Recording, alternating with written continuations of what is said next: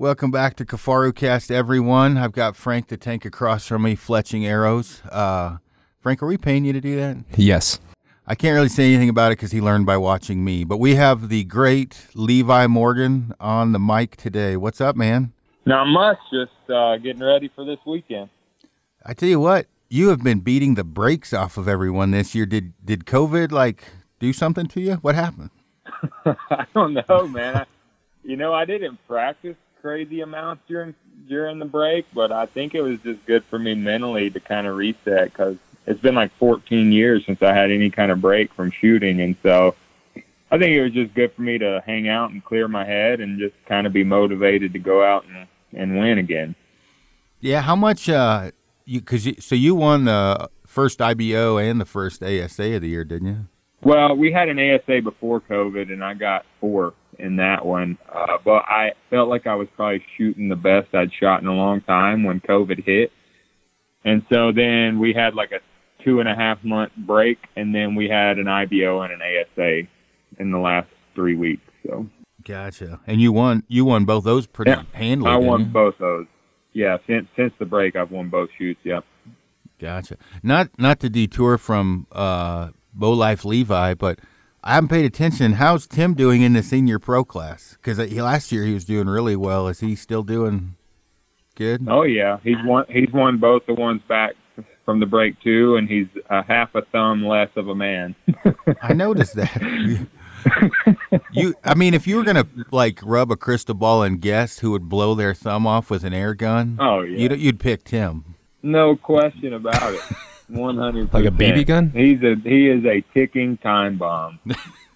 It wasn't a BB gun, but it was like a BB gun, wasn't it? It was one of those competition air rifle things, I'm pretty sure, because he was getting into all that. He was competing in those competitions, too. And so I'm not sure what happened. I can only guess that he did something that he shouldn't have done.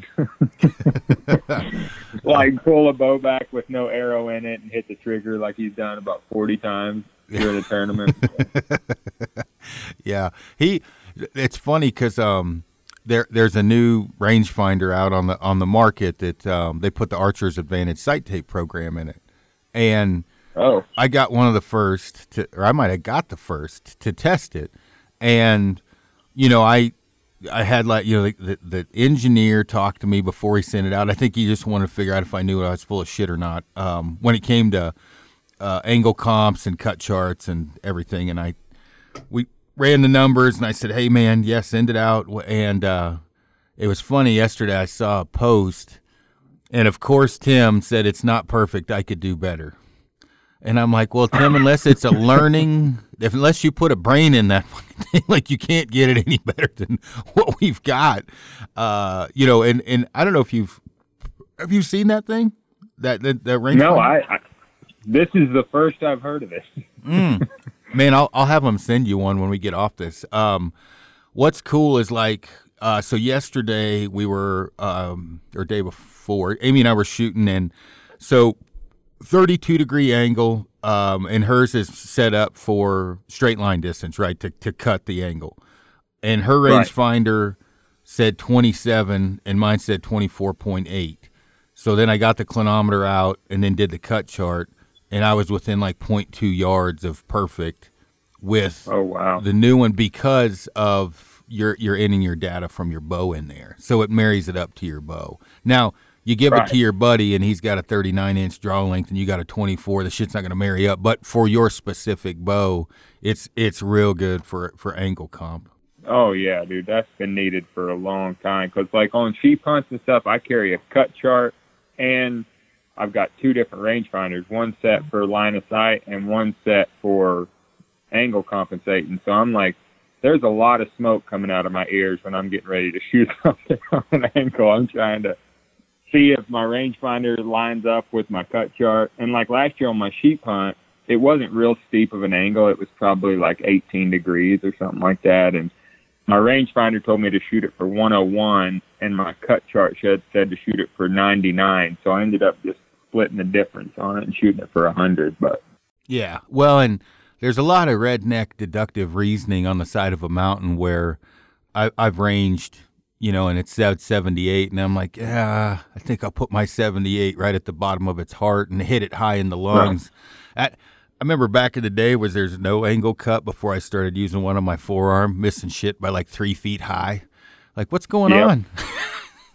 Yeah. I know my first sheep hunt, if it hadn't been for Gillingham, I'd have missed it for sure.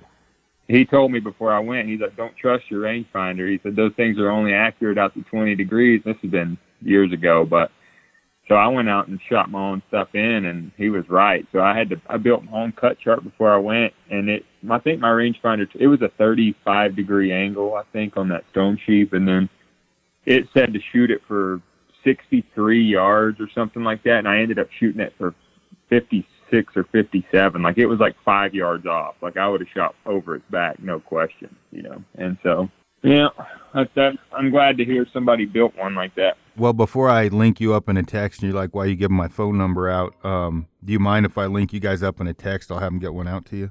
No, that'd be awesome. Okay, cool.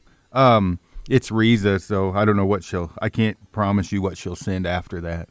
Well, I said Riza, don't send her a text. I don't want to talk to Riza. I'm joking. I love Riza. She's funny. Oh, Lord. Yeah. So, man, I wanted to cover today, one, your YouTube page, so that way people don't send me as many questions and they can just go to your YouTube page to learn. So what do you got going on with that, and where can what's the YouTube page? What are they going to learn on that thing? Well, you know, we've always kind of had YouTube, but we didn't really go in depth with stuff because I was so busy shooting all the time. And always something I wanted to do, but it's just hard when you're out just trying to get ready for tournaments every weekend to put out really detailed content. So what we did during this break and COVID, we just took the time. We wanted to teach people, and there's a lot of bad information out there. So we were like, well, let's do some series covering some topics. And so we started our YouTube is BowLife TV on YouTube, and then in that we did a series called BowLife Boot Camp, and so we covered all kinds of stuff from target panic. We did a 4-week series on target panic and how to beat target panic, what causes it, because there's a million different things that can cause it, and then we did stuff on aiming and arrow building and down the line. So we are going to continue to put out content for sure on there. We were doing it every week, but now that tournaments are back fired up, full swing, I don't know that we'll be able to push it out that quick, but we're going to continue to put content on there. Well, there you go, people. Don't send me any questions. Go to Levi's. You should you should send Luke over to the target panic section. Oh, have you followed along with any of the gambling between us and Gladiators Unleashed? Yeah. Yeah. Yeah, a little bit. I see on there. I don't comment, but I watch. I'm going to come out there one day. I want to come shoot with you guys. It looks like a lot of fun.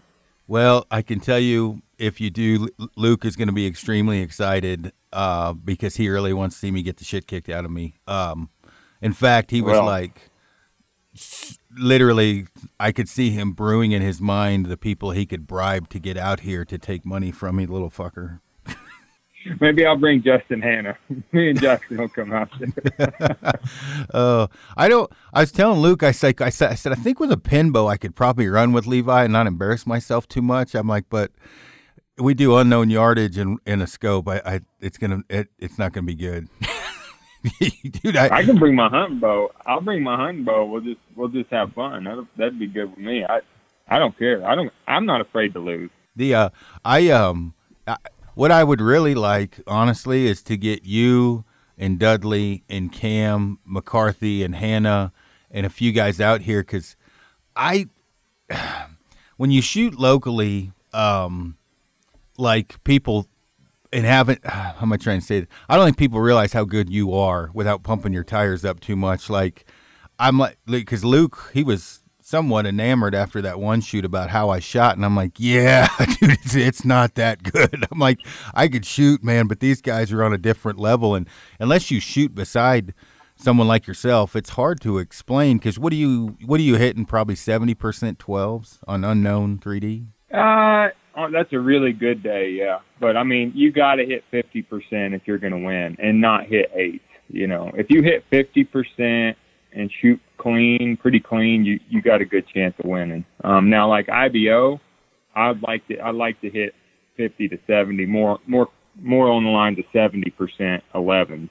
And I think the best I've ever done is I've hit 32 out of 40 without a rangefinder. So I did that twice. Oh, good God! What does Wallace have the highest score ever shot in an ASA or IBO? Doesn't he have? He has the highest score ever shot before 14. So that was back in around 2000. And then with 14s, I have the highest score, and Darren Christianberry has the second highest score. What was it with 14s? What'd you end up? I shot 62 up with 14s. Sweet baby Jesus. I had an ASA one year, yeah. And second was 60 up. So, were you running around like Talladega Nights? Like, I'm on fire. that was actually my first win as a pro. Oh, no. I set that record. Yeah. Yep, that was the one I was getting ready to quit because I didn't think I could win, and I shot 62 up and set a record and kind of went from there. You dropped the mic and like Rick James did. What'd Five Fingers say to the face, bitch? And, well, it was one of those deals where that was when the 14s were in play, and that was actually inside-out scoring. So if you touched the line on the 14, it was an 8. So you had to hit it inside out for it to score a 14. And so Darren Christianberry, do you know who Darren is? Yeah. Oh, yeah, yeah. Yeah, so that was kind of when he was, like, on fire and winning everything. And the first four targets, I shot 4 10s, and he hit 4 14s, and I was 16 points back. And I was like, well, I'm just going to lay it all out here. I'm getting ready to either crash the car or win, you know, one of the two. And I think I ended up – that's when I shot 62 up. The first day I shot 40 up, and he was, like, 44. And then the next day I shot 22 or something like that, but it was a crazy weekend. You've seen Old School, right? The movie. Oh yeah. Remember when he blacked out, Will Ferrell, and he answered all the questions right, and then he kind of woke up. He was like, "What happened?" Is that what it was like at the end of the tournament? You were like, "What happened?" It was. It really was. I was like, "Holy cow!" And people in my group. I remember a guy named Lester Hall. It was the last target that first day, and I just killed it. And it was like a 38-yard cinnamon bear, and I could see the 14, and he's like, don't do it, dude. He's like, please don't ruin it. It's the best I've ever seen anybody shoot. Don't ruin it. And I was just like, no, I'm doing it. And I freaking stroked it. I didn't even know what I was doing, man. I was just one of those days and weekends where it's like, you can't do anything wrong. Like every decision I made was right. And break low and I'd have a yard too much. It was just everything hit the middle. It was like, well, take it when you can get it. But I would literally pay such good money to do that shoot with those people you named, specifically one. Yeah, it would be interesting. And I don't, you know, I think that when you talk about how good someone is, and I'm trying to keep this as general as I can. And obviously I'm a Levi Morgan fan, and I'm not I'm a fan of the other guy too. But the fact is you've won more in a season than most people have in their career, a lot of people. And I just don't think people realize that, especially guys not into tournament archery. What were you, 13 years in a row, ASA World Champion? I won 12, something like that? I won 12 years in a row. I won Shooter of the Year in ASA, yeah. So. Yeah, it's pretty amazing. Well, on that note, why, since everybody's got your pedigree and you know you shit little golden diamonds, let's talk about tuning, because I people ask me all the time about tuning, and I would say most guys that I know tune the same way that came up back in the day. We're all about the same age, plus or minus a few. What how old are you now? 33. I'm just kidding. I got 11 years on you. Fuck, I'm old. But we all kind of learn from the same thought process, same right. Methodology. There's lots of ways to skin a cat, but there's really not that many ways to tune a bow correctly or tune an arrow to the bow. Yep. So my first question would be, do you tune your arrow to your bow, or do you tune your bow to your arrow? Meaning, do you just set up your bow, get everything right, and then start dialing in your arrow with your bow set up and try not to mess with your rest too much? Or how do you go about doing that? Yeah, I don't like to. I don't, because there's normally like a specific arrow set up that I want, you know, whether it be for tournaments or hunting. So there's like a general weight that I want and diameter and vein setup I want. So I don't really use my arrows a lot to tune, and it's kind of a last resort. You know, if I can't get it to tune by doing stuff to the bow, then I'll go to the arrow. But that's the last resort, because that's pretty much what I start with is my arrow. Like, what do I want? What is my goal? So I will adjust my poundage and, you know, the way I rotate the cams and everything to fit my arrow. So I really tune to my arrow setup that I'm trying to get and the speed I want that arrow going and all that. So, and I also don't like to move my rest very much either. I don't like to, you know, used to, we had to tune, sometimes our arrows was sticking straight out of the bow. We were like an inch and a quarter off the riser and crazy stuff. But, I don't run into that a lot anymore, but I really don't like moving my rest a whole lot. So I'll tune, you know, with other ways. Fortunately, nowadays, the bows don't have a whole lot of string travel. So you don't, I mean, if you set it up correctly, you don't have to move a whole lot on them. And that's kind of what I was getting at, was moving the rest left and right. Like what I tell people when they're setting up a specific bow, or specific, they're getting a new bow and they're, what arrow should I get? I say, all right, what kind of speed do you want? You know, what are you going to be hunting? What kind of point weight do you want? Out of all that, I can pretty much blueprint their arrow just because memorizing the chart. I'm like, oh, well, if you want 150 up front, you know, shoot a 50 grain brass insert, 100 grain point. You're probably going to want a 400 spine. It's going to be around 27 inches. And that should, yep. And I'll have them cut that arrow maybe an inch long, fire a couple through paper, make sure they're bear shafting through paper, and then maybe cut it down or whatever to make sure they don't have to move that arrow rest left or right. And the other thing people seem to be afraid to do, a lot of guys bottom their bow out, and they just fear to God to take a crank off. And it's like, right. Well, you know, you're kind of picking fly shit out of chili. You're not losing that much speed, and you're potentially going to be gaining accuracy. Right. Are you looking at things the same way as far as that goes? Oh yeah, 100%. I will not sacrifice my tune for anything, because especially in hunting, because broadheads, mechanical or fixed, if it's not perfectly tuned, you've got a nightmare on your hands past 20 yards. You know, so because those things are catching wind, and if that arrow's not going, you know, in a straight line, then it's going to be planing all over the place. So, no, I don't sacrifice my tune at all. Now, with field points, I've found, or like tournament arrows, I've found that sometimes the bow even shoots better with a little bit of a tear. And I'm not talking about a lot, but like sometimes I'll set a bow up. I'm right-handed, so I'll set a bow up with a high left tear, like, or I can live with it. Obviously, I try to get a bullet hole, but sometimes I've found, like, I can live with, you know, just barely noticeable high left, you know, because I know it's clear and everything, because I shoot a blade. And then I'll make sure that that's not being caused by a bounce or by contact, vein contact with my rest or anything like that. And as long as I know I'm getting no contact, I can live with a little bit of a high left tear, because it lets me know that everything's getting out of the way. And sometimes it'll force your arrow to do the same thing every time. So I've found that sometimes even those setups group a little better with a field point, but that's not what you want if you're shooting broadheads for sure. And I've always, and I don't know if this is from back in the day, like we all, there wasn't really dropaways back then, and just a lizard tongue, a blade was, I think Trophy Taker had the first ones that really kind of took over the market. Yep. And I would take one blade, and I'd usually snip it in half and then beef up.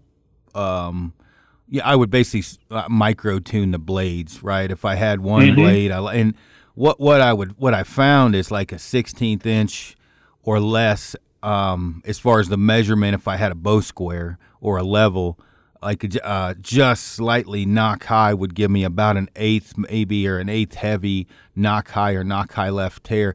seemed to have better clearance, seemed to group better. Yeah. And again, it wasn't for hunting, right? It was for targets, but the best scores I've ever shot were shooting just a hair knock high. Same here. And a lot of guys just set their bow up that way, you know, and from shooting the old Apexes and stuff back in the day, I mean, you had to set those up knock high, period, because of the string travel on a single cam bow. So, yeah, I mean, I got used to shooting a little knock high and then just found that it grouped amazing with the competition setup, certain setups. And then, but now I you know, a lot of my setups I'll shoot a bullet hole out of. But if anything, it's going to be knock high to a bullet hole, you know. So as we're talking, I shoot a blade. Yeah, and obviously, if people don't know what a blade are, it's just a spring steel lizard tongue looking thing, and people shoot them for tournaments, targets. Some guys shoot a blade drop away, which never made a whole lot of sense to me, but some people do that and have good luck with it. But I you know, when I shot a lizard tongue, it wasn't a drop away; it was just straight up lizard tongue. And I think that's the same system you shoot, isn't it? Yeah, for tournaments, I've always struggled with the drop away. I just, because out there, it seems like anything you can go wrong will, kind of like hunting too, you know. I just don't want, I want little moving parts as possible. And I'm just shot it since I was a little kid. I started out with I think it was called a tiger tuff lizard tongue way back in the day. Yeah, that's what they were called. I don't know if you remember those. Yeah. Yeah. And, I've still got scars on my hand from it, from where those two screws in the bottom of it would hit my hand every time I'd shoot when I was little. But it was literally like a Spartan warrior where the helmet dug into the side of their head. You could tell if a guy shot a lot of tournaments from that fucking hole, right? Basically, for me, it was right where my thumb kind of spun around on my left hand. In fact, I'm looking at it, I still got a scar there. Yeah, I'm looking at my scar right now, too. Yeah, it's like a purple spot right on the top of my hand. So. Yeah. So as we're talking about this, I've been tuning a bunch of different bows and shooting them to do this bow review. What Levi and I are talking about here, like when if you're I'll bear shaft out to 40, 50, 60 yards. And to be able to get a bear shaft to hit at that distance, there are certain things that you have to know how to do. And sometimes it's almost impossible. But with all these bows, I've been able to do that. Not most of that's technology, in my opinion. The bows are just better nowadays. If you had me trying to do that shit with command cams back in the late 90s, there's no way I was going to get the same type of accuracy I can now in tuning.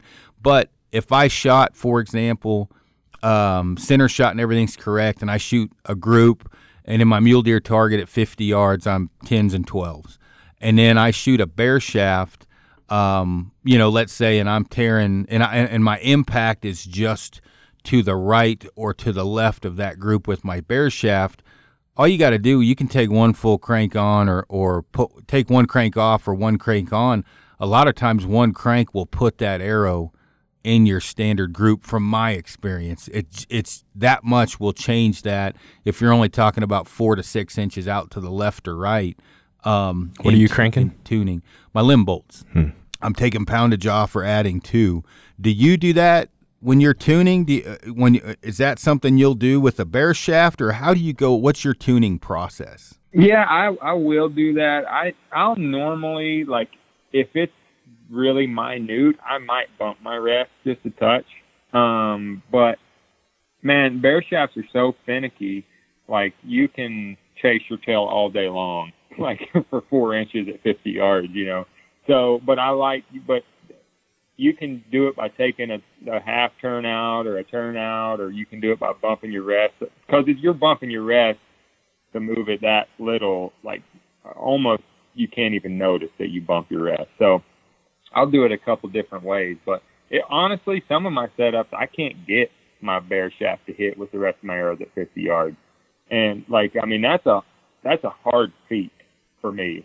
I don't know if it's my draw length or what, but I normally at 20 or 30 yards, if my arrow hits the X with my other shafts, I call it good and go. But I've had certain setups I can get the bear shaft at 60 yards, you know, right in the dot with all my arrows. And I don't know if that has to do with my draw length or what, but I've never been able to consistently with every setup get my bear shafts to hit at that distance with all my other arrows. I can get them really close, but it seems like there's just this certain spot where if I move it the tiniest bit, it's too much. And then I go back and it's right where I'm at. So it's like I got to live with one or the other. It seems like anything below 28 and above 29 starts to go little Barney. Yeah. And I think the engineers, when they design them, that's the standard draw length. And I shoot a 29-inch draw length. And it seems like anything under 28 and over 29 and anything under 65 or over 75 pounds, and these are rough numbers, things can go to shit pretty quick when you're talking about tuning because you're out of that kind of base blueprint standard size. So I would think, because what's your draw, 31 or something? Yeah, it's right at 31. And so I shoot like 78 pounds. And so that's pretty finicky on spine and everything. So It takes a little bit for me to get dialed in and tuned. And I mean, for tournaments, I shoot 72 pounds. So at my draw length, that's a lot on an arrow that long. So it can be real finicky at times trying to tune. Yeah. And I mean, the arrows I just set up, I mean, I'm shooting anywhere from 75 to 82 pounds and I'm shooting 225 up front on those, mostly because I was too lazy to change out my components. So I had 100 grain components for my stick bow, and I'm like, I bet I can get these to fly. I hacked off 3 inches and started screwing around with point weight, and 225 hit. And I was able to get that same arrow to hit out of 5 different bows. Surprisingly enough, plus or minus in bear shaft, but I'm in that correct wheelhouse. Now, the way that I set my bow up, right, I shoot it a few times. I would get the string stretched in or seated. I set my center shot up on my arrow rest. I set my knocking point up. I get my sight on there. I make sure my second and third axis, I get all that dialed in. My cam timing is on. And then that's when I start breaking down the arrow. How are you doing that kind of from start to finish, what you're doing with your bow and your arrow as far as tuning goes? Not tournament hunting and let's say a brand new arrow, like Gold Tip just came out with some new state-of-the-art shit that they want you to shoot. How are you doing that for your tune? What are you doing? Right. So I guess the first thing I do is I would take and figure out what the overall weight I want that arrow to be. And so like last year I wanted like a 475 to a 495 grain. That was my target, like somewhere between 475 and 500. I think I ended up at 495 or something like that. But so I would look at the grains per inch. I would look, and so I would know how long it needed to be and then how, because I like to cut it as short as possible, as close to the rest as possible. So I would figure out, I want at least 150 up front because I'll normally put a 50 grain insert into my, or 50 grain weight in my inserts with a 100 grain broadhead. So plus the insert, you're looking at, 170 grains up front or 165. So then I would see what my veins are going to weigh, my knock, just kind of get all my components out so I know approximately how long I want to cut this shaft to meet my target weight. And then once I did that, I would build a couple with veins and then leave a couple bare shafts. And I'll take and add the vein weight in electrical tape to the back of it. So I would wrap exactly where my veins are going to be. I will wrap the electrical tape up and down the shaft until I have the exact same weight. So that arrow reacts exactly the same as my fletched arrows. And then I have fletched and I have, my bare shafts. So then I go to my bow and I'll set up my bow. One of the biggest things I started doing the last couple of years, I really felt like made a huge difference for me with my bow setups from the get-go. I used to just tie my knocking point in and eyeball it to my rest through my burger buttonhole and just kind of go from there. So what I started doing, like I would get one bow and it would shoot and hold amazing.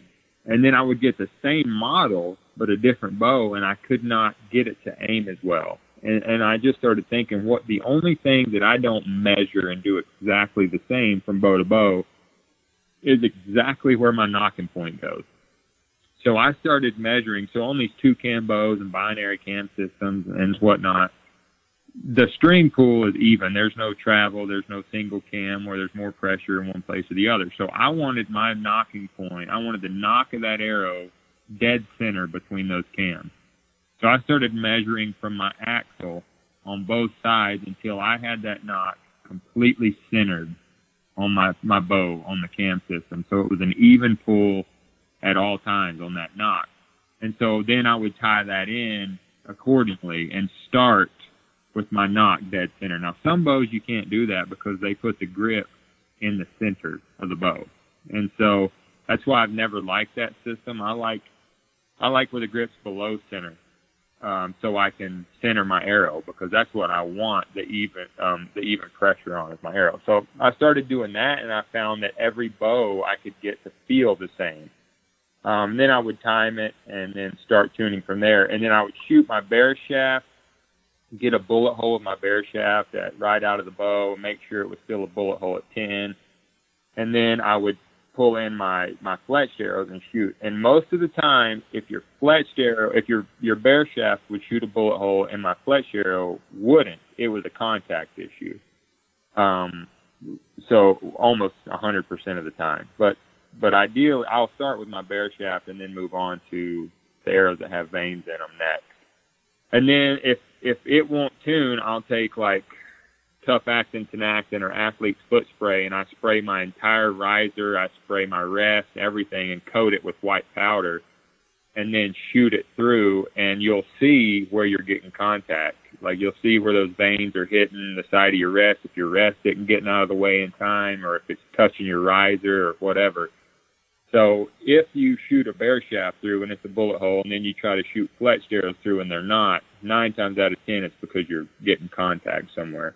Gotcha. Now, for people listening in, like a lot of the questions that we get, generally I would say it's hard to, when a guy sends me a photo of his groups with his bear shaft, I can blueprint it off of a bow that is set up correctly. So I could say, oh yeah, this is what's going on probably.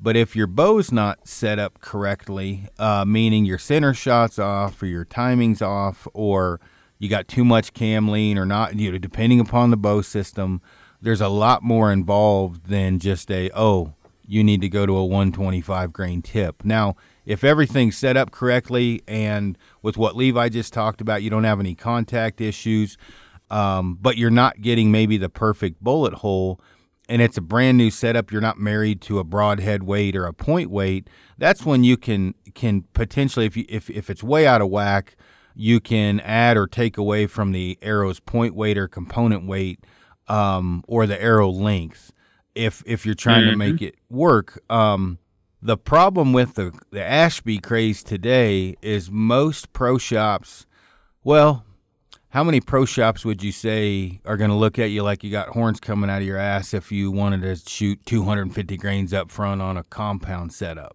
Would you? 90% of them, maybe more, maybe 100. Yeah, it's just not, it's not common.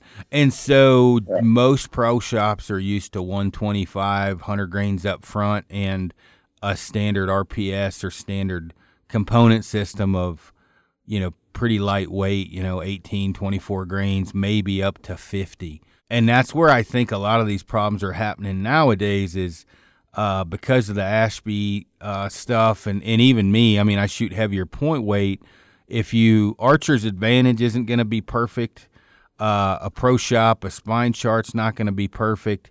I would say, with a spine chart, if you're Levi Morgan, you're hunting with 78 pounds, and 125 up front and a 30-inch draw, and you add 50 to 75 grains to that, you're dropping a minimum of one spine chart, but you're also stepping out of most people's wisdom in tuning because they haven't messed around with that much point weight. Would you agree with that? And how much? Sure. I mean, what's your point weight? How much are you messing around up front with on your hunting bow? On my hunting bow, my point is about 175 grains, but I'm at the bottom. I'm as stiff as you can get already. Whether I shoot 125 grains or 200 grains, I can't go down anymore in how stiff my arrow is. So I'm kind of limited at my draw length too and my poundage, because I'm not like at a 400 spine where I can drop to a 250 if I put a 250 grain point up. So I don't have as much room to play around with at my draw length as far as spines go, because I'm as stiff as you can get, pretty much with my arrows. So what's that? Nothing. Go ahead. Oh. So yeah, no, I'm running about 175 grains up front, which gets me to almost a 500 grain arrow anyway. And I've found that I can pretty much blow through anything I want to shoot at with that. So I haven't really tried to go heavier because I just haven't needed to. Now, when you say, you know, you're as stiff of a spine as you can get, which is generally, there's some companies out there that do 2 and 150 spines, but you're at a 250. But I'm imagining, like you said, which is how I got 300s to spine fly out of mine with a 80 some pound bow. I just cut it a quarter inch in front of the rest, right? Yeah. Like a lot of guys. That's why, yeah. Go ahead. No, that's why I said a minute ago, I always cut my arrows as short as I possibly can. That's so I can put a lot of weight up front. And a lot of guys, especially newcomers, well, I'm shooting a 29 inch arrow. I'm like, well, how do you know it's 29 inches? Well, I got a 29 inch draw. Well, I got a 29 inch draw. I'm shooting 27 inch arrow, right? So it doesn't, it's not, they don't marry up with each other all the time. You may end up shooting a 29 inch arrow, but more than most likely you can go down at least 2 inches, inch and a half of your draw length, depending upon your arrow rest and your arrow length to get it to fly if needed. I shoot a 29 and a quarter inch arrow, and I'm almost a 31 inch draw. No, I'm saying it's short. It's like, it's as close as I can get without my insert touching my rest. Yeah. Do you have one of those days where you're really jittery and you got a big animal coming in? You're at the point where you almost can draw it off your. That is one thing I should bring up. Don't cut that thing to your rest, because when you shit your pants one morning, you will draw that arrow off the bow. Oh yeah, you need to give yourself a quarter inch. Yeah.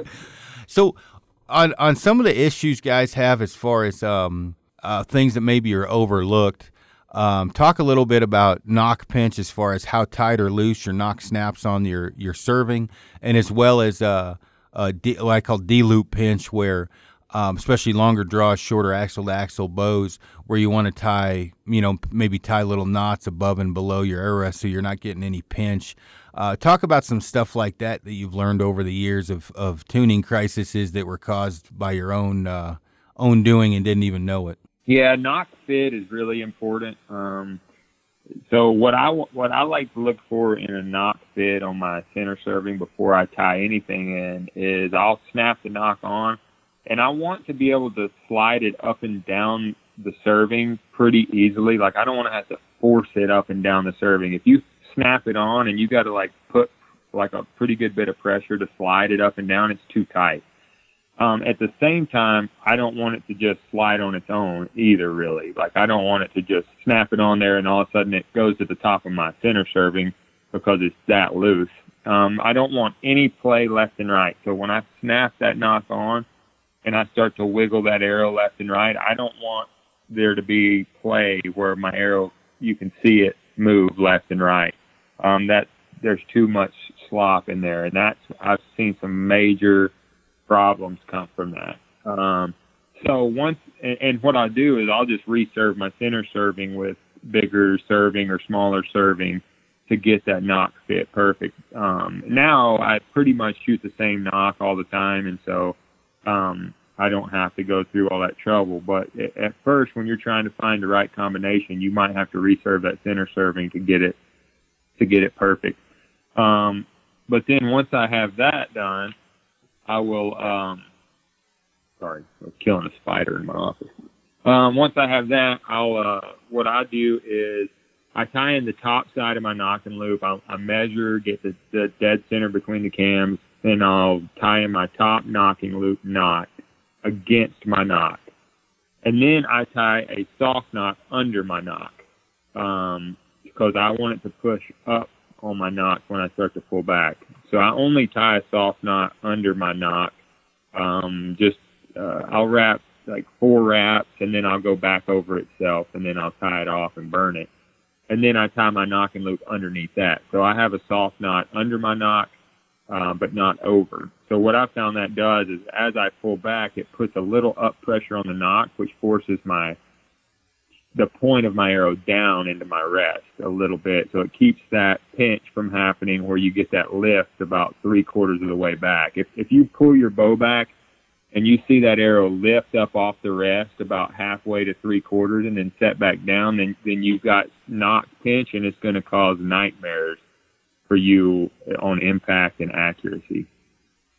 So that's kind of my setup for everything. And you can still get knock pinch if you, even with that setup, if it's too tight. I like to leave not so much where I can wiggle it up and down, but I want it to not be super tight, because as you pull back, it just pinches more and more and more. So if it's a little bit loose when the bow's relaxed, it is going to tighten up when you pull back. It's not going to be loose at full draw. So it's going to be the same every time when you shoot it. A good way to test too is if you have a fall away, to put your arrow on the rest and then drop. Look, with my QAD, I can drop the fall away when the bow's relaxed. So I'll drop it and make sure that arrow will slam down against the shelf. That lets me know I don't have a lot of pinch. Your arrow should, at relax, should lay on the shelf of the bow without wanting to sit up off the shelf. If it's sitting up off the shelf and the rest isn't engaged, then you've got it way too tight. So that's kind of a few ways you can eyeball it and see if your knock fit and your knock and loop and all that's tied in correctly.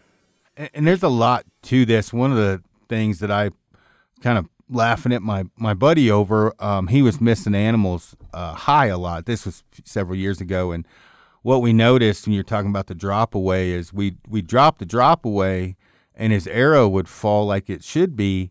But when he had an animal in front of him, he probably put 20 pounds of extra torque on his pegs when he was drawn. Mm-hmm. And so after he missed a couple, I was like, man, go to full draw. And we test it, and I'm like, man, draw a little harder.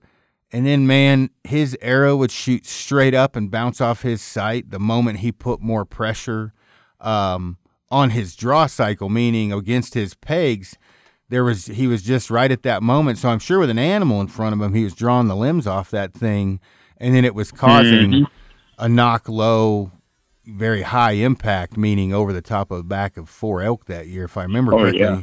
And that's a lot. You know, what I ended up doing with that specific bow is I actually tied a nail knot above and the D-loop below, and I butted the D-loop ends together, and that fixed that problem immediately. And that is a solution for some people. That for sure. Back in the day, everybody used to do. It's how I used to shoot my steps. So I tie my D-loop together, and then my knock would snap above those two D-loop knots, and then I'd have a nail knot above that. And that may not be the best solution, but that is a way to troubleshoot things. Have you had luck with that? Yeah, that's for sure. That's a great solution. That's a great way to shoot a knock and loop too. I just don't have to do that, but a lot of guys do it anyway. I mean, it's not I don't think there's any or cons to doing it that way. That's the way we grew up shooting. When I first started shooting a loop, that's how I shot it, you know? And honestly, now I think a lot of it too is your loop material that can cause this. Some of the loop material out there is way too big and way too stiff. And so like, you got to be careful what loop material you use, because if your loop material is huge and stiff, it's very unforgiving. Like when you move your release, it moves your string. Like I don't want that at full draw, you know? So, man, archery's pretty technical when you start breaking it down, isn't it? It certainly can be. I mean, I've got a stick bow too, and even that can be, if you actually can hit what you're aiming at, it can get pretty technical. If you can't hit a stop sign at 20 yards, probably not overly technical, but, the more accurate and precise you want to get, the more technical it can become. And I mean, I've had Gillingham tell me to, you know, paper tune 4 dozen bear shafts and index them. I'm like, man, I don't have time for that shit. Like, are you out of your mind? And he does, and he geeks out on that. But I've had such good luck with the consistency of the arrows I'm currently shooting, but almost every arrow on the market today, a higher end arrow, that I don't have to index many. And when I'm group tuning, you know, people. So one of the things I and I'm curious to get your take on this, for people that may have trouble, probably one of the most accurate ways I've found to sight in is shoot a horizontal line at 20, 30, 40, 50, 60, 70, 80, and your vertical line is not that important, meaning your left and right isn't that dialed in, but it's close. Just use half your brain, so to speak, shooting that horizontal line. And then as far as your left and right, shoot 20, 40, 60, and 80 at a vertical line, so you're not worried about your height as much. You're just worried about your left and right. And when you're dialing in your height, you're not worried about your left and right. It seems to help people hold better. And have you ever messed? That's what I had Amy do. Do you mess around with things like that, or like walk back tuning and some of the different things I hear people talk about? Yeah, I did a YouTube video probably 10 years ago on sighting in with horizontal and vertical lines. It's still on our YouTube channel, I think, somewhere. I promise I did not copy that from Levi. I promise. I did that shit like 10 years before that. It's the best way to do it. It's the best way to do it for sure, because you can focus on one thing at a time. And those lines really show you. Even if you don't break on the line, you know exactly where you broke in reference to that line. So it helps me really fine tune. If you're shooting at a 6-inch dot at 80 yards, you break 6 o'clock X and hit 12 o'clock X, you might call that good. But at a line, you break just under the line and hit over the line, your mind instantly takes that as you're hitting high, which you are. So you can be way more precise with a line. That's exactly the way I do it. I normally don't even mess with my left and right till I get, as long as I'm hitting the target, pretty good. I won't even look at my left and right till I get out to 60, 70 yards. Then I'll shoot that line, and then I'll just come back in and check it up close. And then if it's good up close, then I know I don't need to mess with my second axis or my center shot or anything like that.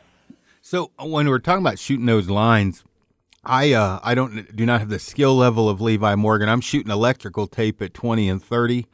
I'm shooting double electrical tape at 30, 40, and maybe 50, and I'm shooting duct tape at 60 through 100 because I got to be able to see the shit, right? Like I had a guy shooting at electrical tape at 80. Man, I can barely see it, and I'm like, oh, you mean like the rest of the planet? Obviously, I should have thrown some fine print in there. You got to be realistic to how you hold. I can hold in duct tape at 80 for the most part, meaning, whatever that is, 2.5 inches tall. Like, I can generally aim at duct tape and hit it.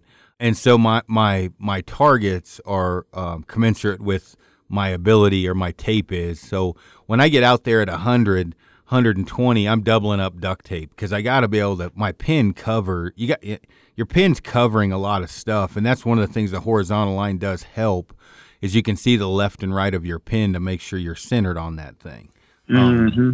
So when you're pin size, what pin, are you shooting 10 or 19 thousandths, or what are you shooting for hunting and tournaments? I shoot 10 for everything, 10 thou, and a light, if it's legal. Gotcha. That's because you're young. The 10 aren't quite as clear as they used to be for me. I'm not going to lie. But I think a lot of guys will do, 10s farther away and 19s up close, or vice versa if your, site company offers that. Right. The one thing I would say is I don't like red pins. I'm a green-yellow guy. And people do get worried about getting confused, but I stack mine green, yellow, all the way, all 7 pins on my 7-pin bow. I don't worry about getting confused because I'm a pin counter, and I'll go from, if that thing's at 76, I just go from 80 and drop down. I don't go 20, 30, 40, 50. I start with my far pin and drop on the animal. Do you do... are you doing 3-color pins, 2? I mean, how are you setting yours up? I only use 2 colors because I don't like a bunch of different colors. So I started years ago. I shoot a 5-pin on a mover, and I have for years. So it's 20, 30, 40, 50, 60, and after that I'm moving it using my bottom pin. So I go green, green, red, green, green. So I always know red's 40, and it's just been that way for years. So I don't even have to think about it. I know my top pin's 20, bottom pin 60, red's 40, and I know 30 and 50 are on each side of the red. And so my brain just knows that. I don't have to think. And I don't like a lot of colors. Red is terrible to see as far as it washes out really bad for me. Like it starburst really bad. but I only got it on one pin, and that's my 40. And I just wanted that contrast, something completely different, something that, you know, doesn't even look close to green, so I can really know where that 40 is at all times in my sight. And so then when I move it, I just know I'm using my bottom pin. It just kind of keeps things simple for me. I used to shoot an 8 pin with like green, yellow, red, and holy cow, dude, I'd be at full draw going, okay, that's 80, 70, 60, 50 right there, you know. So I just found that with a 5 pin and doing only one off color dead in the middle really helped me to simplify where everything was. But so on that note, and I discourage people, I've shot 7 pins for so long, I get screwed up when I go to 5. Because I'll pull up and be like 80, 70, oh, shit, nope, 60, 54, and because I'm used to the 7 pins. But I generally try to get people to shoot a 5 pin because 7, there's a lot of clutter. I just got used to 7. Now, if a guy, when you say a rover, like my 7 pin, my 80 is my rover. I think Gillingham got this thing going where he was making his center pin his rover.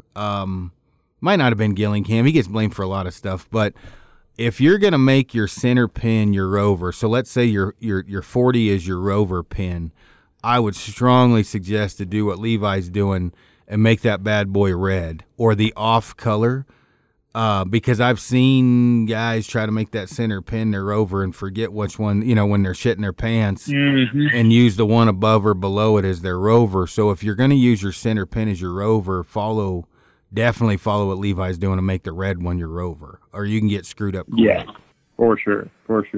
Yeah, I mean, I think that's a great idea because you're centering your housing and it just feels more natural. But at the same time, I've done it where I use my bottom pin as my mover for so long that I know in the heat of the moment I would revert right back to that, so I'm not even going to try to change now. You shot at its feet. Probably the same reason you use the 7 pin. Well, I tried a 5 1 year, and I had a bull come in to 40, and I didn't get a shot, and he ran out at 78, and which I just put my 80-yard pin right at the bottom of its body line, which I did, except it was my 60 pin, and I shot like by his feet, and I'm like, okay, this was a bad idea because you go with what you know. Your brain reverts back to what it's comfortable with. For sure. And then that same is like my dad can't shoot multiple pins. Like he shoots a single pin. A lot of guys do. I would have an aneurysm if I had to hunt with a single pin. Like having to move it that much, there is no way I could kill anything with a single pin. I couldn't do it. I need, if it's within 60 yards, I want to be able to kill it now. Like I don't want to have to let down and move my pin because, when you're hunting these things in the rut, it's like they are never stopping. They move. Elk are coming. They're walking. They don't just stand there and let you range and move your sight, pull back, and kill them most of the time. So I like a 5 pin at least on a mover. So, man, is there any other? Because we're getting close to an hour here. Is there any other maybe highlights on tuning or things to think about for listeners diving in? As far as just general tuning things of like, hey, dummy, just do this and simplify their life. We've got a product coming out that's going to really simplify people's lives, but it's not out yet, and I can't tell you about it. But it's going to really change. Dude, that's some bullshit. Where's the fun in that? I can tell you about it. I can't tell the podcast about it. Give us the exclusive information. When will it be ready? We are in the final stages of testing right now. We've been, making several of them, and just trying to get everything perfect before we put it out there. But it's just something that's annoyed me my entire life, and I've always kind of fixed it, just kind of rigged it up. But this is an actual product that can really fine-tune some things. So I'll tell you as soon as you end the podcast, and I can send you a couple to test. But honestly, no. I mean, one of the little product things that, not to push a product, but it really has kind of made a difference for me is that little nose button, the Bomar nose button thing. And it's because I always tied like a soft knot when I'm trying to anchor. Because I wasn't ever a fan of a kisser button. So I always tried to tie a soft knot so I could feel it with my nose, because I have a real bad habit of pulling out of my peep at full draw. And so that little thing has just made a big difference for me. And a lot of guys that, you know, I compete against are starting to catch on to it, that it's not a gimmick. And so a lot of the guys shooting on tour are starting to use that little thing because it is like instant, precise feedback on a, you know, your point of anchor. So, I mean, that little thing's not really tuning, but it has made a big difference in, you know. Let's break this down more, not to interrupt, but I get so much, like I got a meme with a dildo on the nose button with you touching your thing to a rubber ding dong. And I'm like, guys, it's not anything new. He just made it easier to tell because it has spikes on it. And Bomar's got a lot of people that follow him. He's got a lot of guys that dislike him. I get along with Josh. Now, I personally don't have an issue centering my peep and my housing. I'm glad you brought this up because I try to tell people if you don't need it, don't put it on just for the hell of it. But if you are constantly chasing your pins, you need a nose button. And when I say that, because I'm going to have to put one on Amy's bow, you shoot on Monday, you're 4 left. You shoot on Tuesday, you're in the center. On fucking Thursday, you're 2 inches right. You're not centering your peep and your housing together, and a nose button is huge for that. The thing with the Bomar button, it's got spikes on it. It's hard to feel a soft knot with your nose, especially if it's cold and you got snot and shit dripping out. I put one on my bow to see. You can't mistake that spike. You know it's poking you in the nose. Would you, I would say a lot of people, 90+% of people chasing their pins, 99%, a nose button would fix their issue because they're not centering their peep in their housing. Yeah, 100%. And I don't do that in practice. Like I have no problem centering and shooting in practice. When I do it, it's under pressure. And I started noticing it mainly in Vegas, in that shoot off, because you feel everything. Like it's like the pressure is real and it's over and over. So like shooting at a deer, you only shoot one time, or an elk, or so you don't really get to pay attention to what you do wrong, right? So like you just shoot a foot left at 80 yards and you're like, crap, what did I do, you know? But in Vegas, you miss, and then you got to pull back and deal with it again. And you miss, and you got to pull back and deal with it again. So you start realizing, oh, crap, I'm starting. So what I noticed was I would anchor, and, like, I was so nervous in those shoot-offs, I would see my housing of my sight start disappearing in one side of my peep, and I realized as my shot's about to break, I want to be out from under this pressure so bad that I'm literally pulling my head away from my peep. And so that's when I started about 3 years ago trying to tie soft knots and things I could feel to keep consistent pressure, so I knew I had to stay centered in my sight. And that's when Josh, you know, sent me these prototypes, and it instantly made a difference for me, not in practice, but when those moments happen where it's like now or never and your hands are shaking and your heart's beating 100 miles an hour, to let me know that familiar feeling when that spike touches my nose. And the second that it's not touching, you know it. Like it's so obvious that you can't just pull away and that pressure be gone and you not consciously realize that you are screwing something up. So it's really helped me just in those moments where, like when I had to shoot that 14 the other day to win, like a do or die arrow, where normally where I'm nervous. And a lot of times in the past, I catch myself pulling away or just miss left and right. And I really think it had a lot to do with not centering in my peep in those moments. So that little thing has really helped me a lot under pressure. Where it'll help other people. Now, I set my peep height up at 40 yards personally.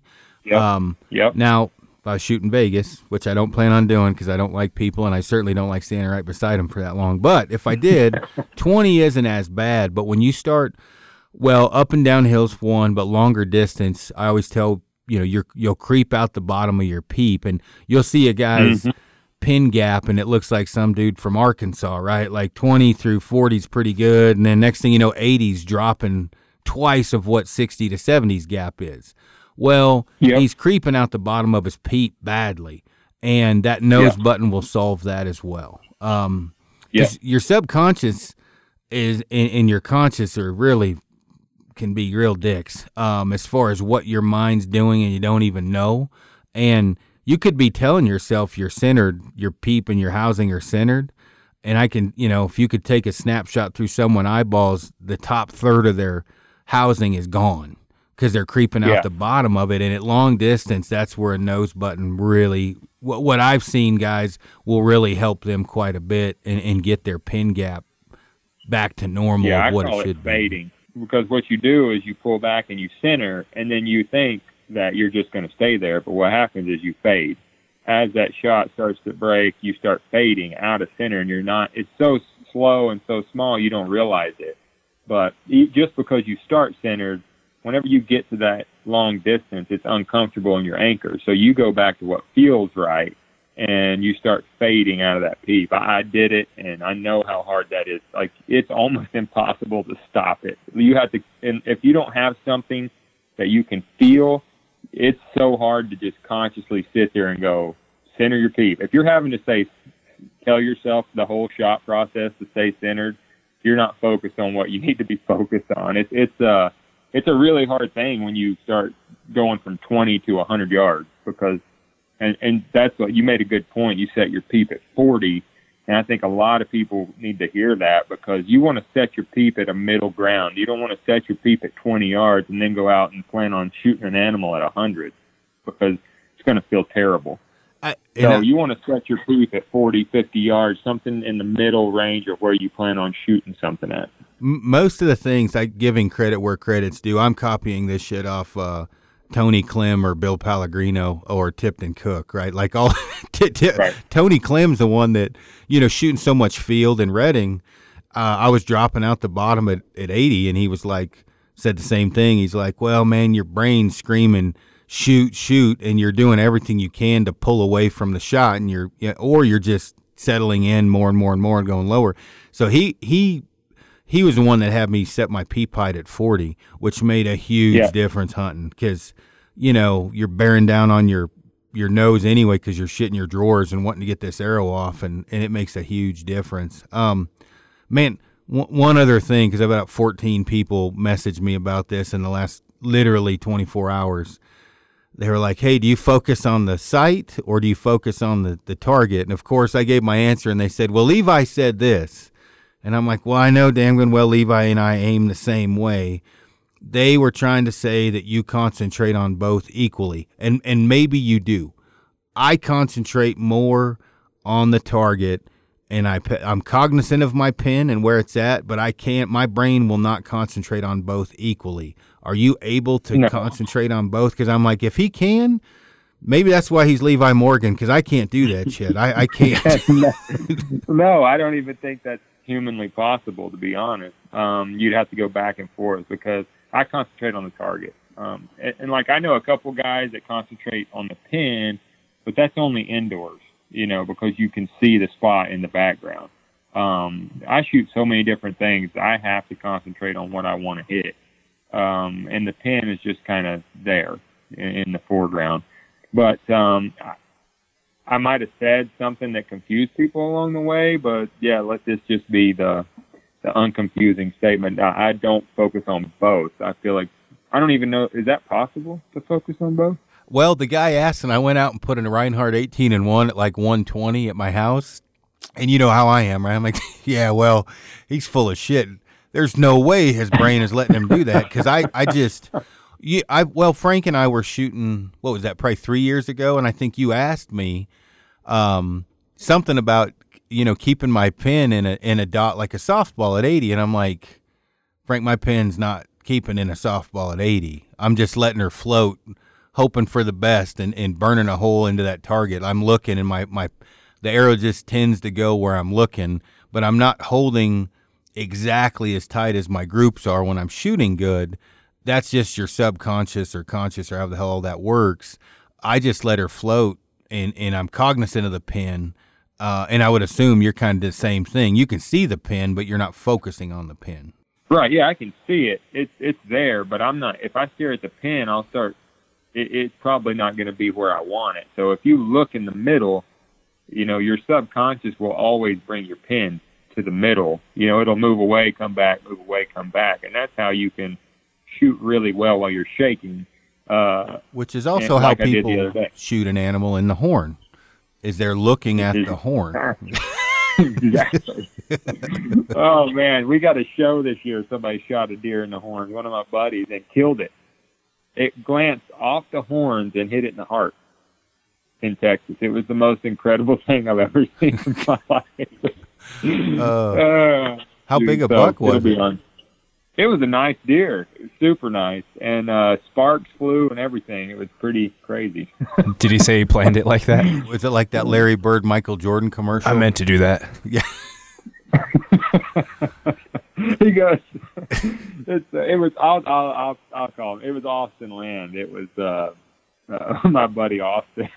His family runs Wild Country Outfitters, but he went with us to Texas. And he shoots it.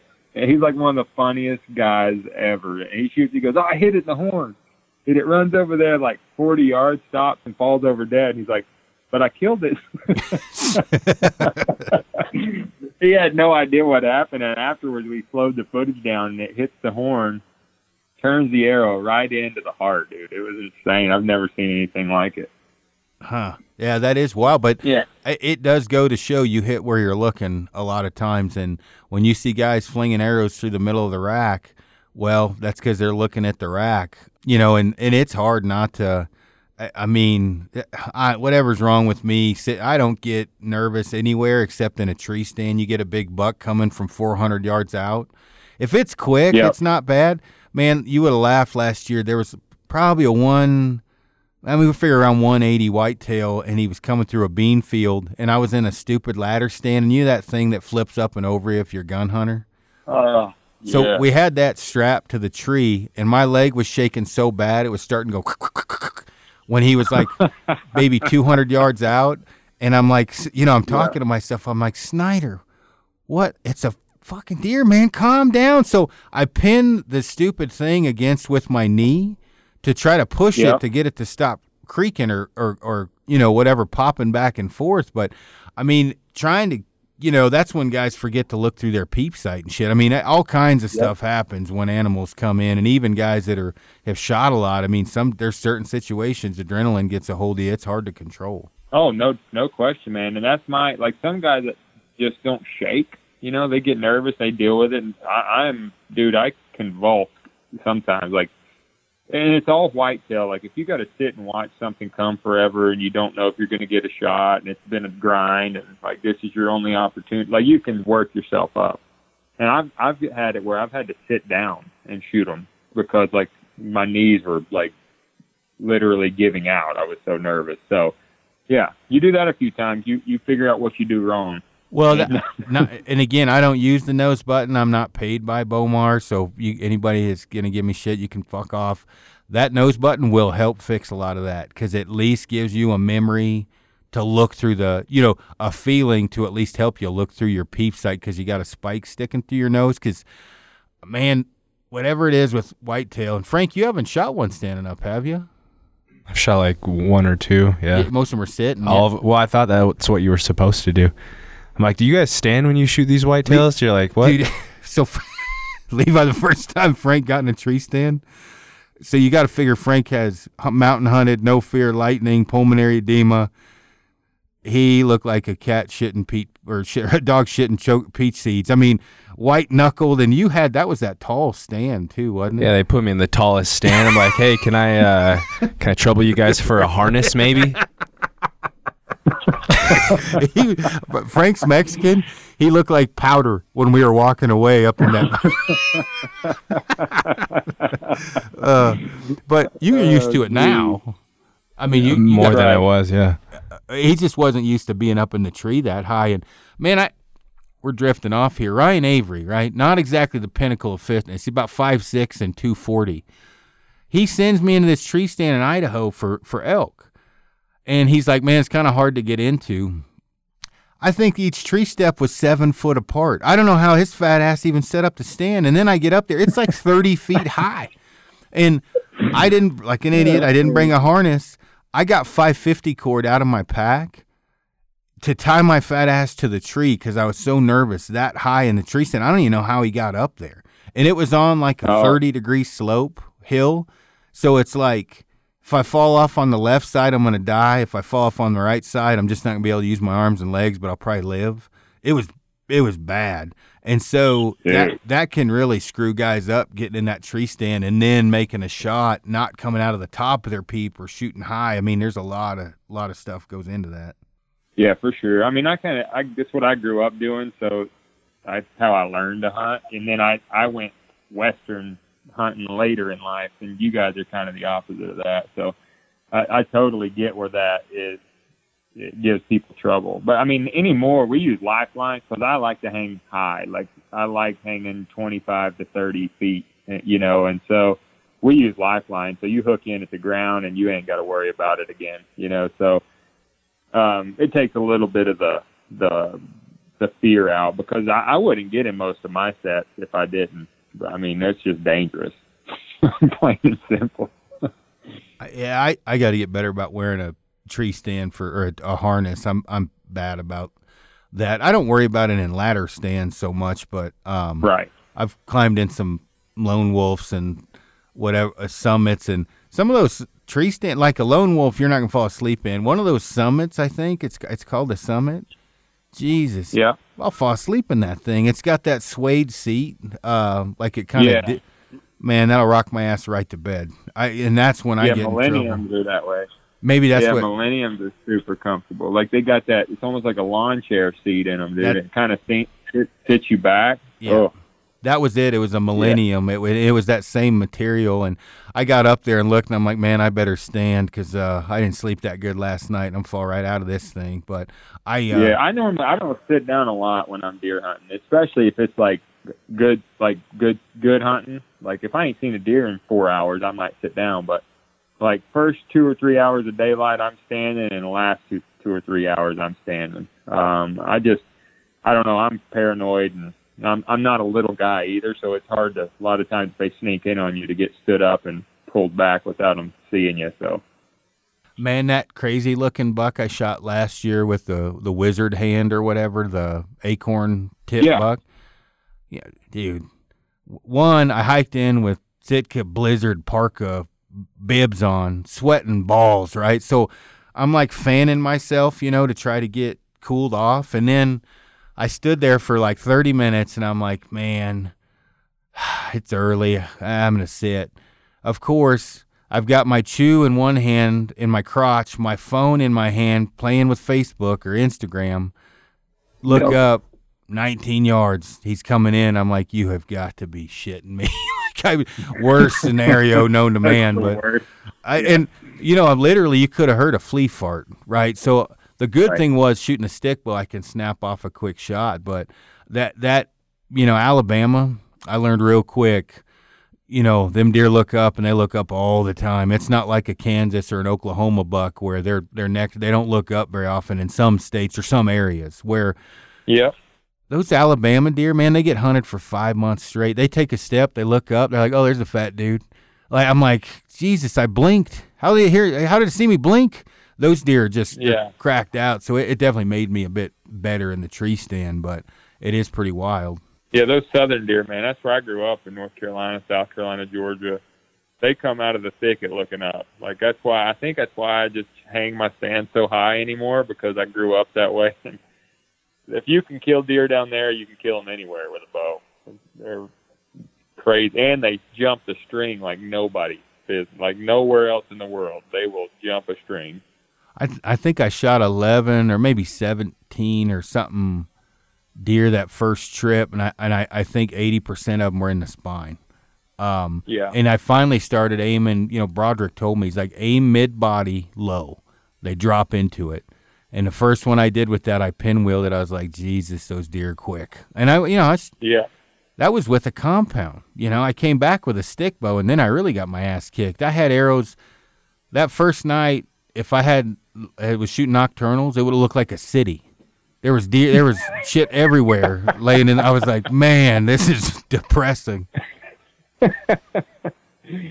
Oh shoot, that's funny. Yeah, those deer, like where we're going in Mississippi, it's funny, like where we're going to go in Mississippi later this year on my lease over there, or the club, they're not that way, you know. I mean, they're just like hunting a Midwest deer.